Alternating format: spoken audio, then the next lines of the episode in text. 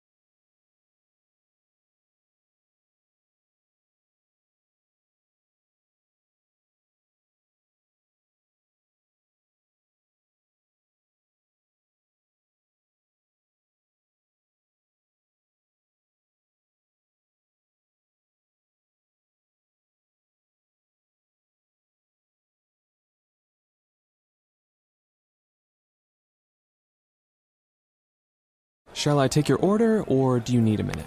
Yes, I'll be ready. Just buying a car on Carvana. What? It's super convenient. I already got pre qualified in two minutes. All I had to do was answer a few questions. What? That's handy. Yeah, now I'm customizing my down and monthly payments. What? That's an exquisite deal. And just like that, Carvana's delivering my car in a couple days. What? Oh, yeah.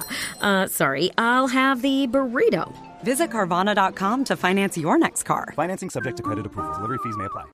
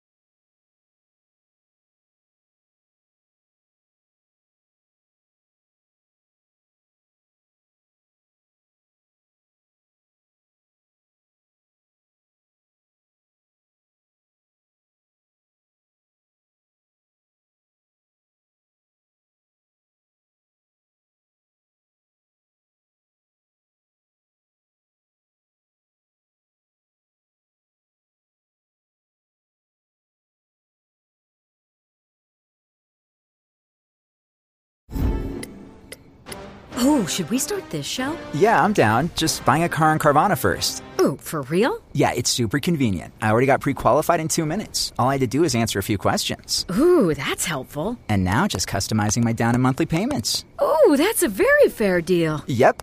Boom. Just bought a car. And you get to take me to the Carvana vending machine in a couple days to pick it up. Ooh. I'm kind of busy. Visit Carvana.com to finance your next car. Financing subject to credit approval. lot. I think I I put on a couple kilos and then I transferred that into pounds and I wasn't happy. so I I read somewhere that you were trying to meet up with this guy in Australia. Is It- that it that didn't re- happen. Uh, we tried. So I was getting to Kiss FM as he was leaving, and we like kind of like caught each other's eyes like in the elevator. Yeah. he's walking out, I'm walking in, and I was like, "Who is that?" and the girls with me, they're like, "Oh, that's Justin Lacko. He's like a really big like reality star out here." And they're like, "Hit him up, see what he's doing later." They're like, "We heard he's like getting a flight," and I was like, "We'll just see." Yeah, so yeah. I sent him a message and um, he had to fly back to Melbourne. And I was maybe going to be able to extend my trip to Melbourne because I have family down there. But then I had to come here to New York instead. So I didn't get to see him. He was going to come up to Sydney and then his flight got canceled. I was like, it's not meant to be. Yeah. So he was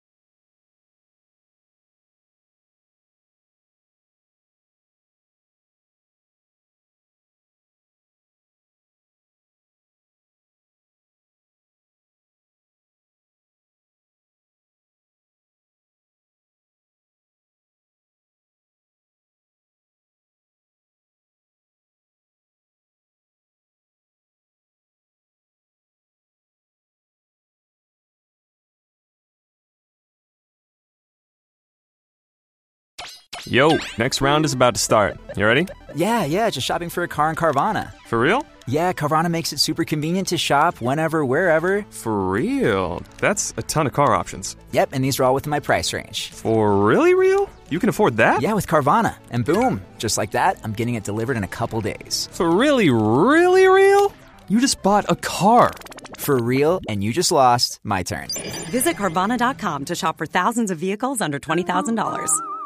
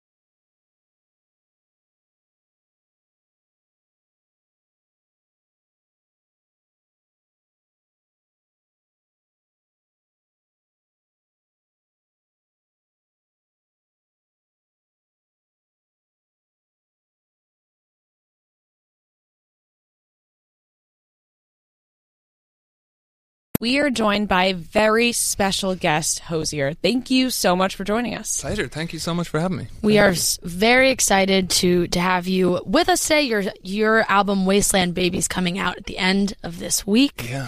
How excited are you? What's what's your feelings like about this album? Yeah, I'm kind of overcome with a cautious optimism. Okay. And, uh, no, I'm thrilled. Like I think no, it's been it's been it's been burning a hole in my pockets for a long, long time. So it's really just I can't wait for just to, to get it out there. How many years have you been working on this album?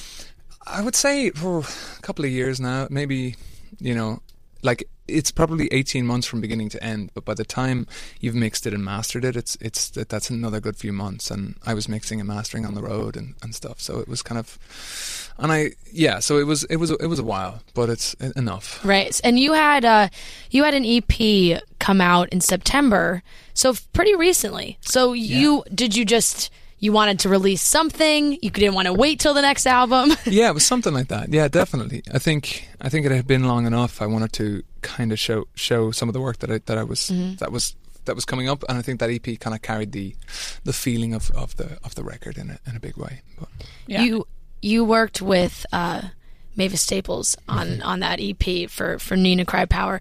How did you how did you connect with her? um, we had nearly we had crossed paths a couple of times, or at least we had just missed each other. We were kind of ships ships in the night at a few festivals, and there was there was talk of us uh, maybe doing some work together a few years ago, but we never we never managed to make that happen. We we had very different. She's still you know she tours so much, Yeah. um, and then when this song came about. Uh, I just I just really wanted to work with Mavis and but this song as it as it developed it became clear like it, it just it just it just needed Mavis and it, the song is about uh, that type of artist. Is, you know she's su- to me she's such an incredibly important artist. And the song is about is about musicians and and people who kind of just sang out about things that they felt was important and sang out about things that they thought was was vital to sing about. Um Mavis Mavis embodies that you know. Um, And a lot of the songs that were on your EP are also on this album. Um, what would you say your inspiration behind the songs on this album were? um it de- it depends song to song it, it, like you know The whole album doesn't have one theme. It's just It kind of, I mean, it, it kind of has the the Wasteland Baby, the Wasteland Baby stamp. Yeah, where what the Yeah. where did that name come from?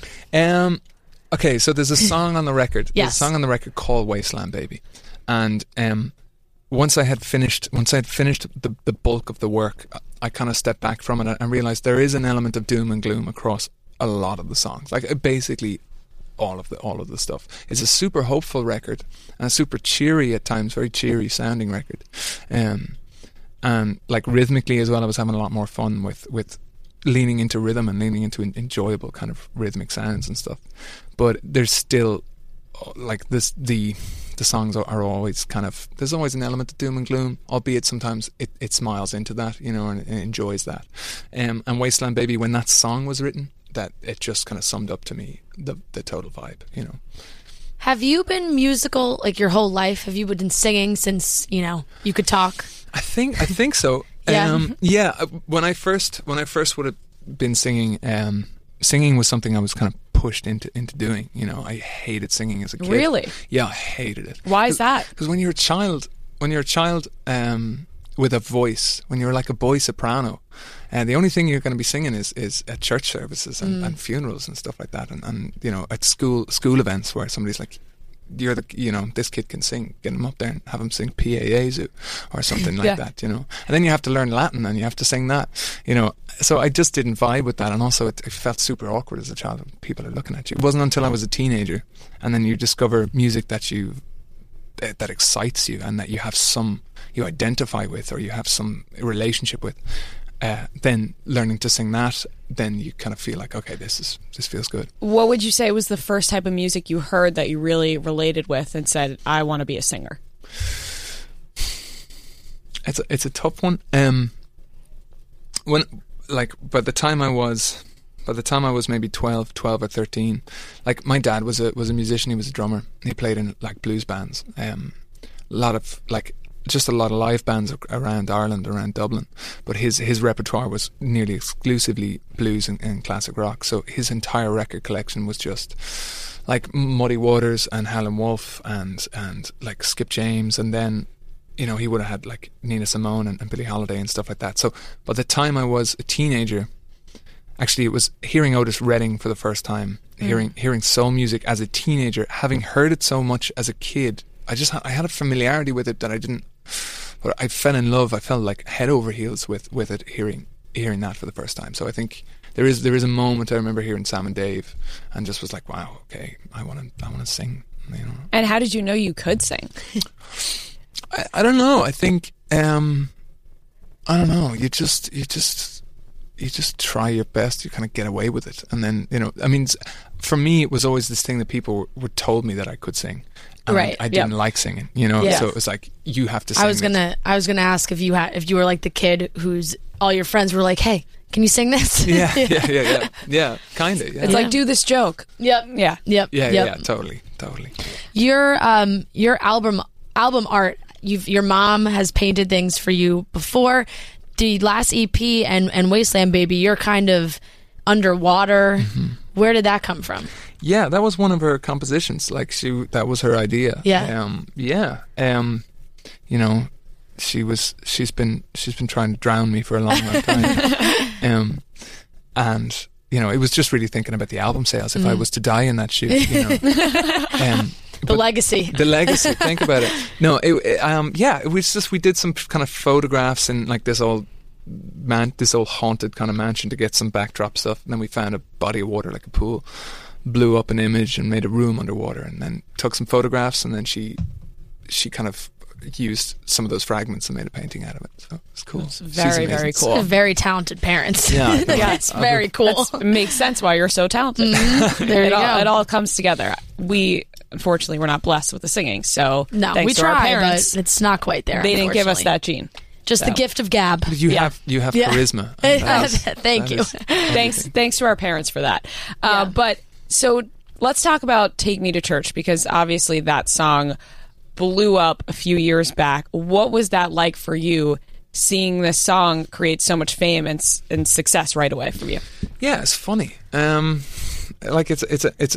I never expected that song to do to to to be a to be what like a pop, a, like a Yeah. like it, it crossed over. Right, yeah. Yep. Um, these things, like you look at them retrospectively. At the time, I just didn't. read it didn't. I didn't have time to think about it. You know, it. I, I didn't even regis- register with me. It was just like all of these crazy opportunities are taking place, and, and whether you're ready or not, you you know they're there, and you just you gotta you gotta do them. And like my my second time in front of in front of a TV camera was like or in front of a camera performing in front of a camera was like doing the Letterman show or something like that. So it was just like crazy. And I, I when that song started to p- to p- pick, picking up, I didn't have a band. I had I had recorded that song. We got a drummer in, and I, I had just done everything else with with the with you know the co-producer. So yeah, it was like a learn by doing thing. Yeah. It was it was intense, but um, I was really proud of that song. I'm glad if any of my songs were going to be a hit. I was I was glad it was it was that one. I was going to say, is that something? Is that a song that you worked extremely hard on and knew that it was going to take off like this, or were you kind of taken aback by it? I was kind of taken aback by it. I was, don't get me wrong, I was proud of that as a as a song, as a tune, um, and I had sat upon lyrics for that or lyrical ideas for that song for like a good year because I had these lyrical, I had these lyrics, but I didn't have a, a, a home to put them into. I didn't have a melody that that's worked. I didn't have a the right idea. So by the time those two things came came came together, uh, yeah, I thought I thought it would be appreciated by a small group of people. Mm. Um, but I didn't, you know, I thought I would be kind of in an indie field for a lot longer. Yeah. But yeah. How how did you how have you managed that just inst, kind of instant fame that Mm-hmm. came came from that song? How does that affect your you know everyday life? Yeah, I think I think for me, it's I try to keep that at, at a distance. Yeah. You know, like I think fame is a weird, you know, and it's so like these we're, de- we're de- you're dealing with very fickle sort of, you know, in, in a lot of ways fickle things, but and you don't feel any different when it when it comes comes like when that type of thing comes about. You just you just keep doing what you have been doing for so long, and you just get busier and busier maybe, and then somebody turns around and asks you, "Oh, what's it like now f- being famous. What's it feel like to be famous? And you're like, nothing. You don't Yeah. feel anything. Yeah. It's a weird question. You've no answer for Yeah. it. You know, you've just been Just busier. you're just a little bit busy. Yeah. yeah. That's Got it. You you um you're going on tour very soon. Couple weeks. Uh, U.S. tour starts March 10th. What's your favorite part about touring? um, a different place every day. It's Mm-hmm. there's it's a double edged sword. You know, I think getting up and, and knowing that you're going to be in a different place tomorrow. Uh, there's a sort of a there's a sort of a juvenile freedom to knowing that like you, you cannot you're completely unanchored. You, like are- to be on the road. Yeah, a Yeah. little bit. Once you get into it, Yeah. I, it still bre- breaks my heart leaving home. You know, I and I still, I still love going home, and Mm-hmm. there's no place like it. But once you're, once you're, once you're in it, and once you're kind of, now that I'm over the hump, and like the first, the first few years was as intense as it was. Yeah, I do, I really do enjoy it. Yeah. Do you have a favorite city that you're most excited?